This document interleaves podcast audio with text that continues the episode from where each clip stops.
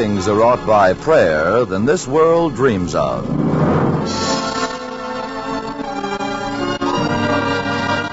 Radio plays from the golden age of Hollywood. Family Theater Productions presents remastered family classics from our audio archives. I'm Father David Guffey, and welcome to this week's show, The Windbag, hosted by Bing Crosby, starring Hal Leonard, who was known as the Great Gildersleeve, and Beatrice Benaderet. The Great Gildersleeve was a beloved character from the golden age of radio. Beatrice Benaderet started in radio, but had a long career in television. She played the neighbor on the Burns and Allen TV show, and she later starred in the TV series Petticoat Junction. Listen carefully, and you might hear another familiar voice. Beatrice was the original voice of Betty Rubble on the Flintstones animated cartoon show. The great Bing Crosby hosts, let's join him now. Our family theater has rounded out its first cycle of six months. This program was born on February 13th of this year. Born with the conviction that what America needs most today is a strengthening of the bonds of family life. And that the greatest contribution we, as parents, can give to our country is that of raising our families and our children to be God respecting, God loving, and prayerful citizens. And during the past 26 weeks, men and women in the screen and radio industries here in Hollywood have felt it a privilege and an honor to enter your homes each week to express these simple and fundamental truths in which we believe. For we are of the opinion, and we believe most conscientious people are of the same opinion, that there is no better and surer way to preserve our national life in those traditions in which this nation was founded than to stand in the humble recognition that there is a God, and that there is a God to whom we should pray, a God who can and will answer our prayers. We hope that you and your family, that all families, will learn the truth of these words. A family that prays together stays together.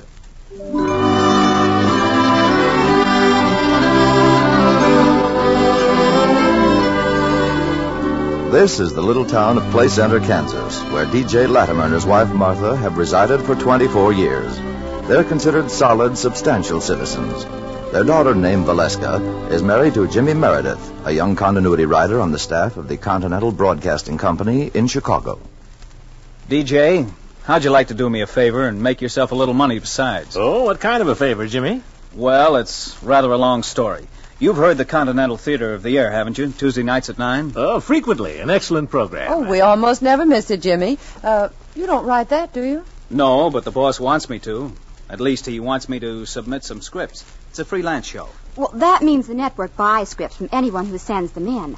I mean, if they're good scripts. Oh, I see. And you want me to write for the Continental Theater, eh, my boy? Well, not exactly, Dad. Oh, DJ, stop being foolish. You couldn't even write a note to the milkman when we went to Denver last summer and want him to stop leaving milk for two weeks. Well, it was the milkman's fault. He was careless and read my note hastily, and he simply misinterpreted what I'd written. You know that what happened, Martha. Well, let's not argue about it, DJ. What do you want him to do, Jimmy? Well, it's like this, Mom.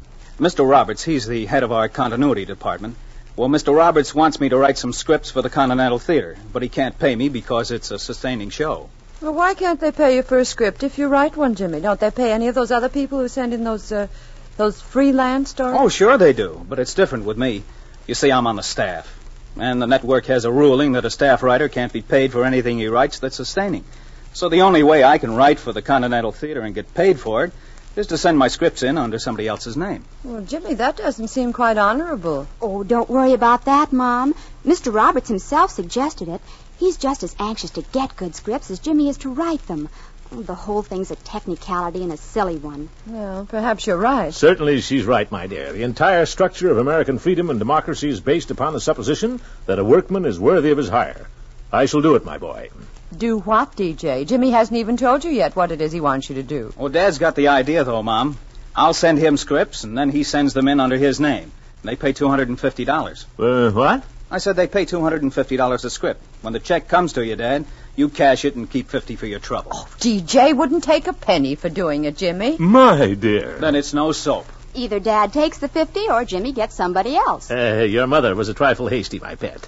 Um, how many scripts per month do you figure you can sell, Jimmy? Oh, two or three. Mr. Roberts likes my style.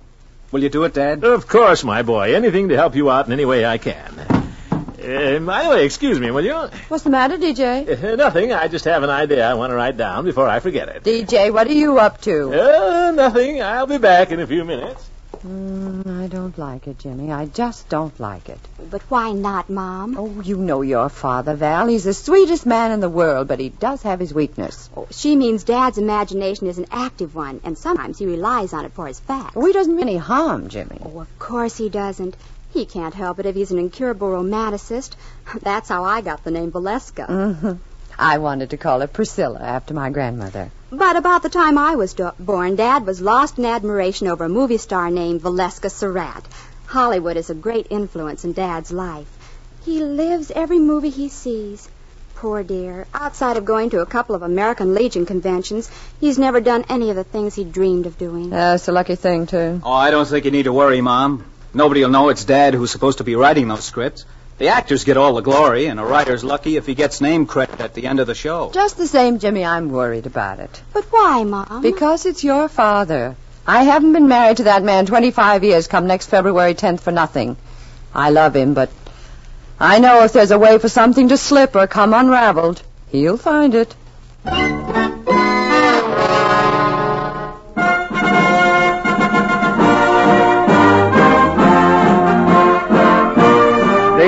Were the men and women who made this nation great. The unknown men and women who marched across a wilderness, who built their homes and a new civilization. The record of their lives is romance. This nation is their glory.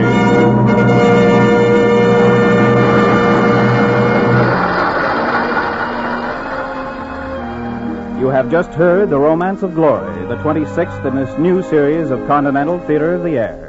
In the starring roles of John and Mary Fremont were Linda Featherton and Rodney Bonnycastle. The Romance of Glory was written by Digby Latimer and directed by Staunton Trelawney. Uh, the Romance of Glory was written by Digby Latimer. Did you hear that, Martha? I'm not deaf, though sometimes I wonder why I'm not. Why'd you send in Jimmy's story under the name of Digby Latimer instead of DJ? Nothing, my dear. You simply don't understand. DJ Latimer is all right for a businessman, but Digby Latimer is much more appropriate for an author.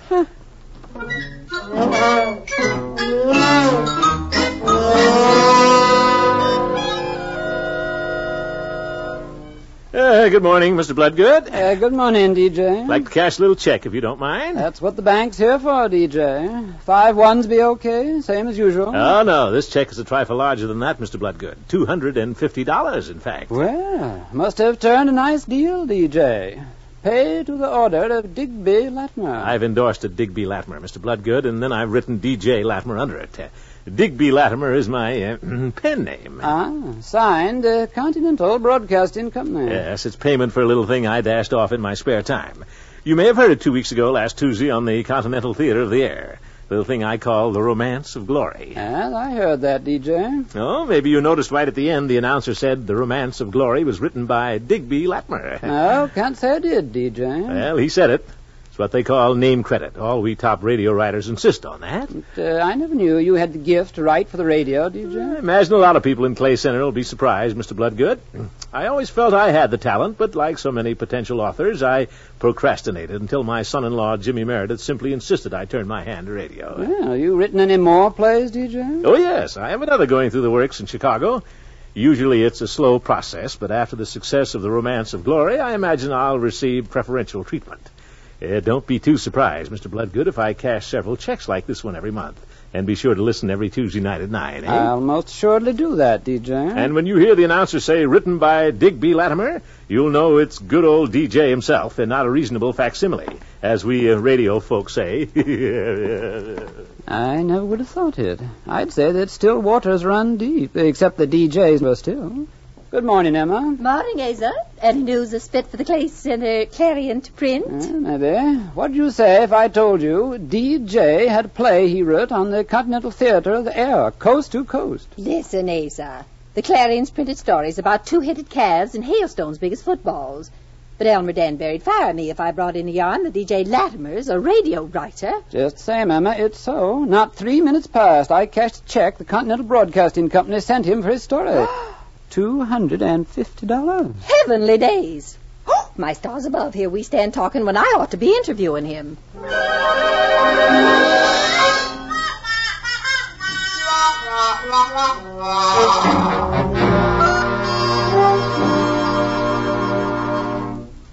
I just heard the news, DJ, and I think it's the most thrilling thing that's ever happened to Clay Center. Well, it was nothing, Emma, really nothing. Just something I dashed off in a few spare moments. Oh, you're too modest, DJ. Tell me, how do you get such a wonderful story and such a beautiful ending? Nothing. I just dug it up. I'm working on an ending for a new play now. Oh, how wonderful. Yes, this'll end with the words Ia ura naite atua. Uh, yes. My, what does it mean? Well, that's Tahitian for goodbye, my love, until we meet again. Oh, how touching.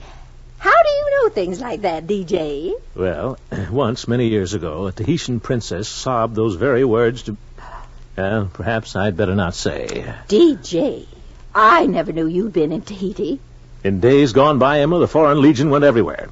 Everywhere, that is, where the tricolor of France floated in the breeze. And you were in the Foreign Legion. May I print that, DJ? Oh, no, I'd rather you wouldn't, Emma. You see, Martha is acquainted with my, shall I say, adventurous youth, and she's made me promise never to reveal its details. Oh. But there are some things I could tell you, Emma. Oh, I'm sure there are, DJ. How many more days? Have you any more coming up on the Continental Theater? Yeah, week after next. It's a story about the African veldt. I call it the uh, Dark Continent. Mm. And is it, by any chance, based on the uh, personal experiences of its author? You promise not to print this, Emma? Well, if you insist. I do. All right, then. Is it based on your personal experiences? I really prefer not to say, Emma. You know how people in a small town gossip. Mm. And if Martha were to see or hear that I was once a big game hunter in Africa, she'd deny it.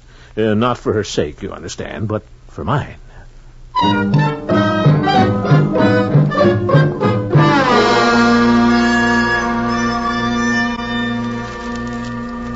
You uh, read the Clarion today, my dear? Yes, I read it.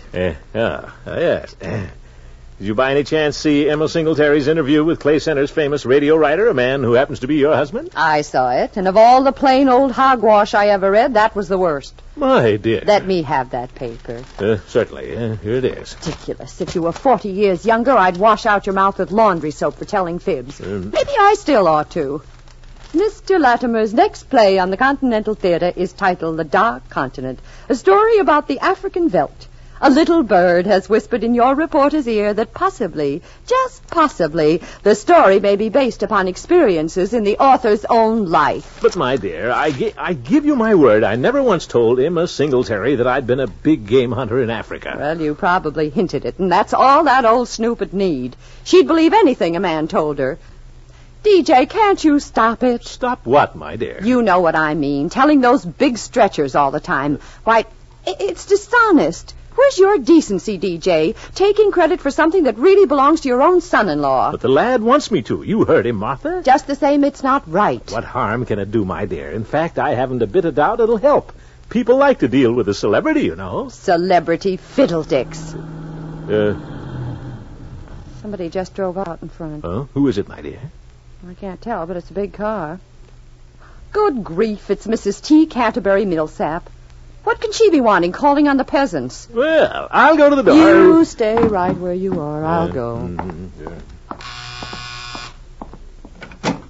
Good evening, Mrs. Millsap. Good evening, Mrs. Latimer. Is Mr. Latimer at home? Uh, yes, he's here. Won't you come in? Thank you. Well, this is a pleasure, Mrs. Millsap. How are you? Sit down. Here, comfortable chair right here. Oh, thank you, Mr. Latimer. Can I fix you some tea, Mrs. Millsap? No, no, thank you, dear. I can only stay a moment. Uh, Mr. Latimer, you are probably aware that I am the president of the Ladies Thanatopsis League of Clay Center. Oh, yes, a very praiseworthy organization, Mrs. Millsap. Oh, thank you. We think so. Uh, our aims are the study and hence the deeper appreciation of literature and the finer things of life. That's something I've always believed in myself. Yes, I can understand that, Mr. Latimer. But why have you hidden your light under a bushel? A what, so? Why have you never before revealed that our little city may boast a genius? A genius. Oh, I see what you mean. Until I read the Clarion this afternoon, Mr. Latimer, I never even suspected your literary talents. Ha! That is. yes. Uh, well, you know how it is, Mrs. Millsap. A man hates to blow his own horn. oh, but he should when that horn is so filled with sweet music. He owes it to the world. Uh, please, Mrs. Millsap, I'm blushing. Oh, yes, DJ blushes easily. Oh, well, he's a man. And after all, what are men but little boys grown up? Uh, Mr. Latimer, will you do me and my organization a great favor? Anything you say. Will you address the next meeting of the Ladies Thanatopsis League and give us a, a preview, you might say, of the Dark Continent? Why, I'll be happy to, Mrs. Millsap. Anything for culture is what I've always said. Oh, thank, you, thank you so much. it's next Friday at two o'clock, and the ladies are meeting at my house. Ladies, I'll be there. Oh, thank you again. You're too kind. Uh, now I must go. I've really stayed much longer than I intended.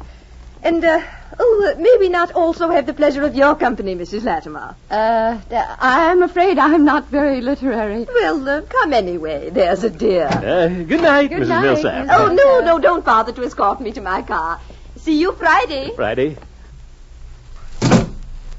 DJ, this time you've gone too far. Not at all, my dear. After I reread the script of The Dark Continent, I'll be able to make a very creditable talk. Maybe you could if you had a script. I guess you've forgotten you sent in the only copy. And Friday being day after tomorrow, it's too late to get another from Jimmy. By George, that is so. Oh, well, what's the difference? I'll just make the talk without the script. DJ, you can't do that. No, why not? Because you'll make a fool of yourself, that's why. You'll be the laughing stock of Clay Center. Really, Martha, I don't appreciate that. And I don't think you should talk about your literary inferiority. After all... After all, you forget I still believe in telling the truth. I don't want to see you get up and have them all laughing at you. Why, Martha, I recall a great deal of the story. Besides, if I've never been in Africa, neither have the ladies who will be listening to me.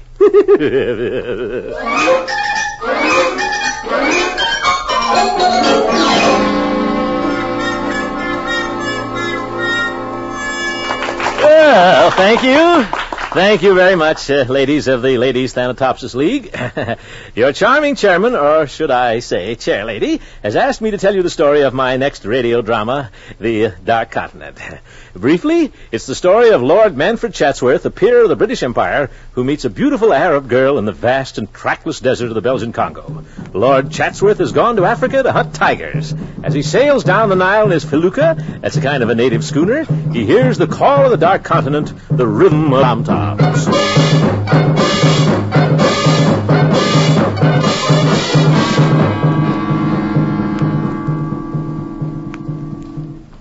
Well, it was worse than I thought it'd be.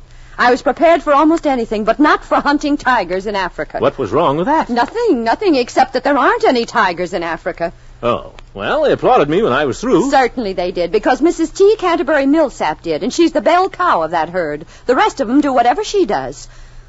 You've got to stop it, DJ. That's all there is to it. Did you hear me? I said you've got to stop it. Don't you think that's for me to decide, Martha? I doubt if you appreciate my position. No, I don't. You're so puffed up with people thinking you're a radio writer, you've got to where you're believing it yourself.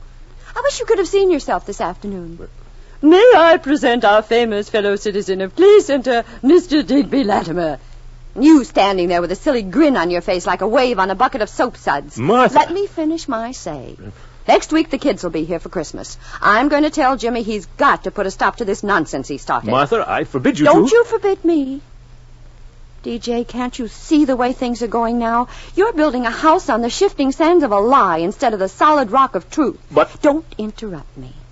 I know you don't mean any harm. Lies may be little things, but they do harm. I know you wouldn't want to hurt a fly.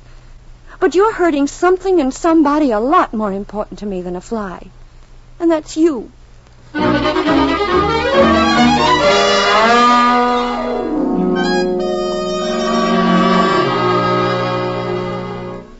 What was it all about, Val? I don't know.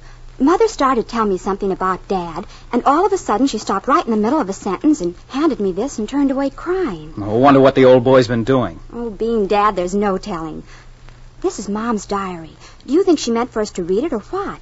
Oh, maybe just couldn't bring herself to tell me what Dad's up to. I bet this is her way of hinting at what's wrong. Let's read it.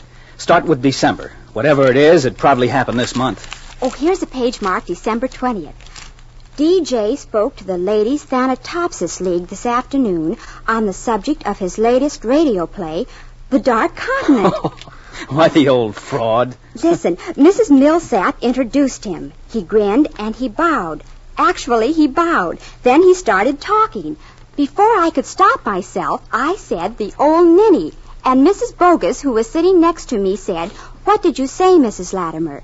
So I said, I said the old ninny. Then I caught myself real quick and I said, I mean this Lord Chatsworth. After that, I kept quiet. But what I was thinking would have curled DJ's hair. What little he's got left. Oh, that's wonderful, darling. Why didn't you tell me your mother could write?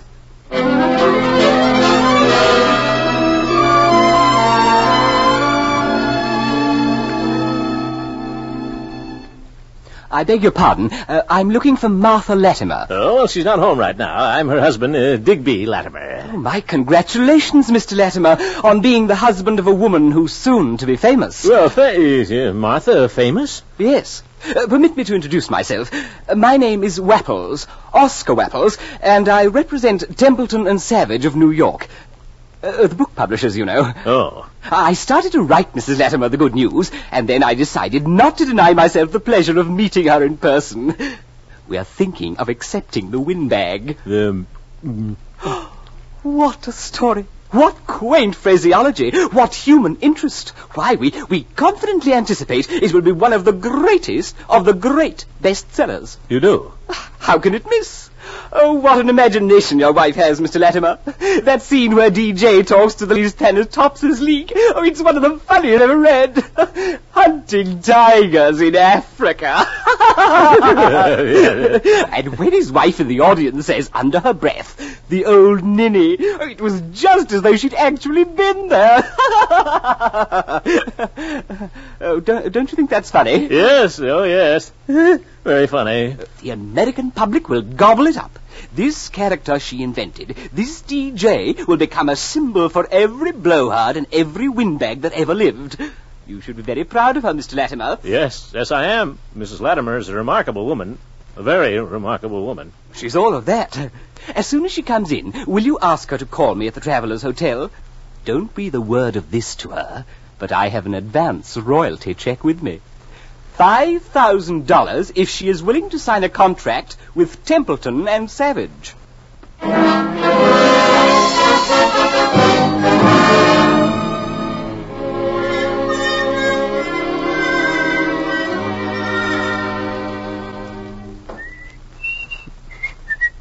DJ, where are you? Don't you hear me? Where are you? I'm here, Martha. In the bedroom. Oh, I just got home. I met Mrs. Lumpkin, and she told me. What in the world are you packing your suitcase for? Are you going away somewhere? Yes. Far away. Oh. How long will you be gone? Uh, a long time. How long? I, I don't know. Oh. Well, you better let me get you some more collars. There's a dozen clean ones come back from the laundry this morning. Martha, how can you? Isn't it enough to drive the knife deep into my heart without twisting it in the wound? Huh? I tell you, I'm going away. Maybe forever. And all you can think about is clean collars. What in the world are you talking about? What am I talking about? You've pillared me. You've bared my shame to the world. And for what? For money. Filthy money, that's what. DJ Latimer, have you been drinking? Don't you pretend ignorance, Martha. The publisher's representative was here a few minutes ago. His name's Oscar Waffles or something, and he's at the Travelers Hotel. He should make you very happy. He has an advance royalty check for you. Five thousand dollars when you sign the contract. Five thousand fiddlesticks. I won't stand in your way. That's why I'm leaving. Someday when you're old and lonely, I hope you'll give one little thought to the husband who loved you and who sacrificed himself that fame might be yours. Look, you stay right here, DJ. I'll go phone Doc Honeycutt. You're delirious. I am not delirious. I'm talking about your book, the book you wrote about me, the book you wrote and called The Windbag. I never wrote any book, DJ. Martha, the man practically quoted from it. All about how I spoke to the ladies Thanatopsis League and you said the old ninny. Ah. To think tomorrow's our silver wedding anniversary. Wait a minute, DJ. I think I've got it now. I noticed the other day my diary for last year was missing. Sure as death and taxes, those two kids kept it when I let them read a page so as to get you untangled from your radio writing. I bet they gave it to those publishers. Makes no difference how they got it. They have it, and they're going to publish it. They most decidedly are not going to publish it. What? DJ, darling, you didn't think for a minute. what could that I, think? Why, you big ninny. Come here and put your arms around me. Well, Don't you know that our home and our love mean more to me than all the money in the world? it's It's a lot of Money, yes. But that's my diary, and nobody's going to publish it. Martha, my angel. But that day you did call me the old ninny. I did, and I meant it. You're right. By George, I am an old ninny, the biggest old ninny that ever lived. But from this moment on, I'm a changed man. Martha, if ever again I tell a stretcher, I hope I stumble and break my glasses.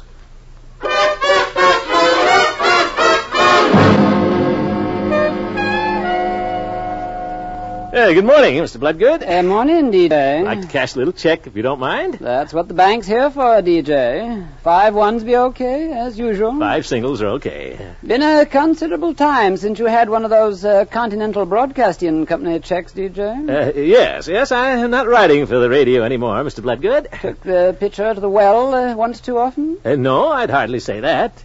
Uh, just don't have the time. I was getting to be so busy at my radio writing, I was neglecting Martha. And all the money in your bank wouldn't be enough to tempt me to do that. No, sir. Well, Martha's a fine. Uh, watch that broken tile, DJ.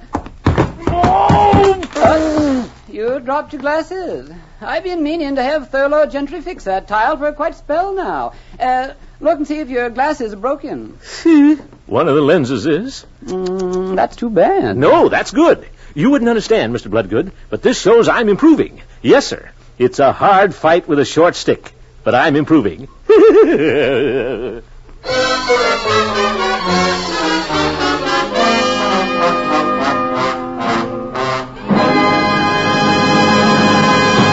This is Father David again.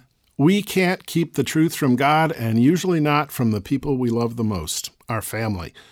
Gildersleeve learned this lesson, and his wife loved him just the way he was. Learn to love the people closest to you, and let them love you as you truly are. Now, a closing prayer from host Bing Crosby. There are a lot of things I'd like to say tonight about family life and family prayer. I believe they're expressed in these lines. Dear God, be mindful of the things that fit into a family's prayers. We ask you now to bless this house, the walls, the windows, and the stairs. Show us the way to bolt the door against the evil word or deed. Help us to fling our windows wide to human loneliness need. Bring us the joyous mysteries of birth and babies at our knee. Teach us to find you all the days in temples of a family. And if it be your will to guide our fingers over thorns of pain, then strengthen us, dear God of love, to gather roses in the rain. And when the evening of life is done, open our eyes eternally to home that is heaven and joy that is full. This is the prayer family. This is Bing Crosby saying good night and God bless you. Thank you.